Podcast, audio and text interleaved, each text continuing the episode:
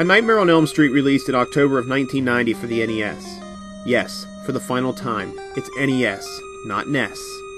Play Dr. Mario on Game Boy or NES. Kirby's Adventure on NES. Goodbye. Look at me. Look at mother. Goodbye. Your case is dismissed. Yes, you have no case. Anyway, the video game was published by LJN. Now, LJN doesn't necessarily have the greatest reputation, but I've heard some say that this is the greatest game that they've ever made. Jaws doesn't get the love it deserves.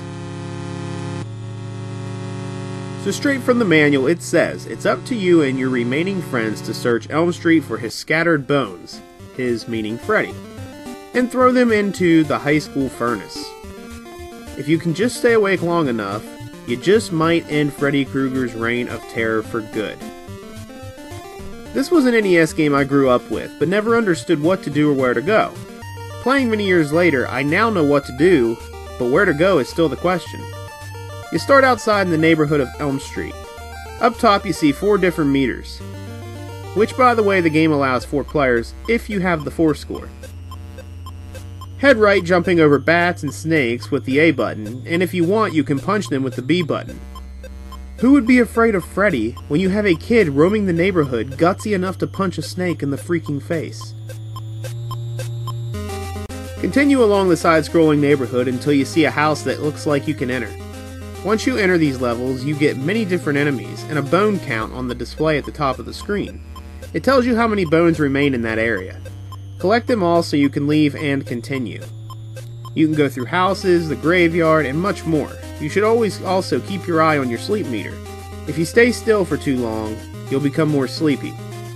Cups of coffee can be found as well, but it only slows down the meter. No matter what, you'll eventually fall asleep. And that's where you run into Freddy. The enemies get very creepy once you doze off. I mean, come on, a spider with Freddy's head. What's nice is, when we are in a dream, we can do things that we could never do in real life. And that works to our advantage in this game. You can collect three different special powers to use in the dream world, and they will assist you in defeating whichever form of Freddy you come up against.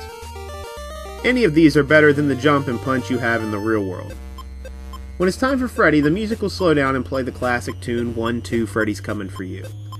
This terrified me as a kid. I used to pause the game because I was afraid what would happen when the music ended. Speaking of the music, it's great. I always say a game must have a great soundtrack, and this soundtrack is killer, pun definitely intended. The controls are excellent for an NES game. It's it's just a really good game. It gets harder as you progress, but that's what games are supposed to do.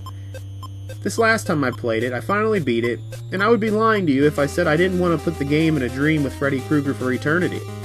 But if you take a break and go back, you'll appreciate it. The only bad thing I'd say about the game is how the boss battles have a health bar, but you don't get one. This was super annoying and by far the biggest issue of the game. The ending of the game leaves you with a bit of a cliffhanger because, you know, just like Michael and Jason, Freddy doesn't die. So to sum up my review, here is a 10 count of what I thought of the game. One, two, that was my review. Three, four, more can play with the four score. Five, six, a health bar is what needs fixed. Seven, eight, the music is great. Nine, ten, I'd play it again.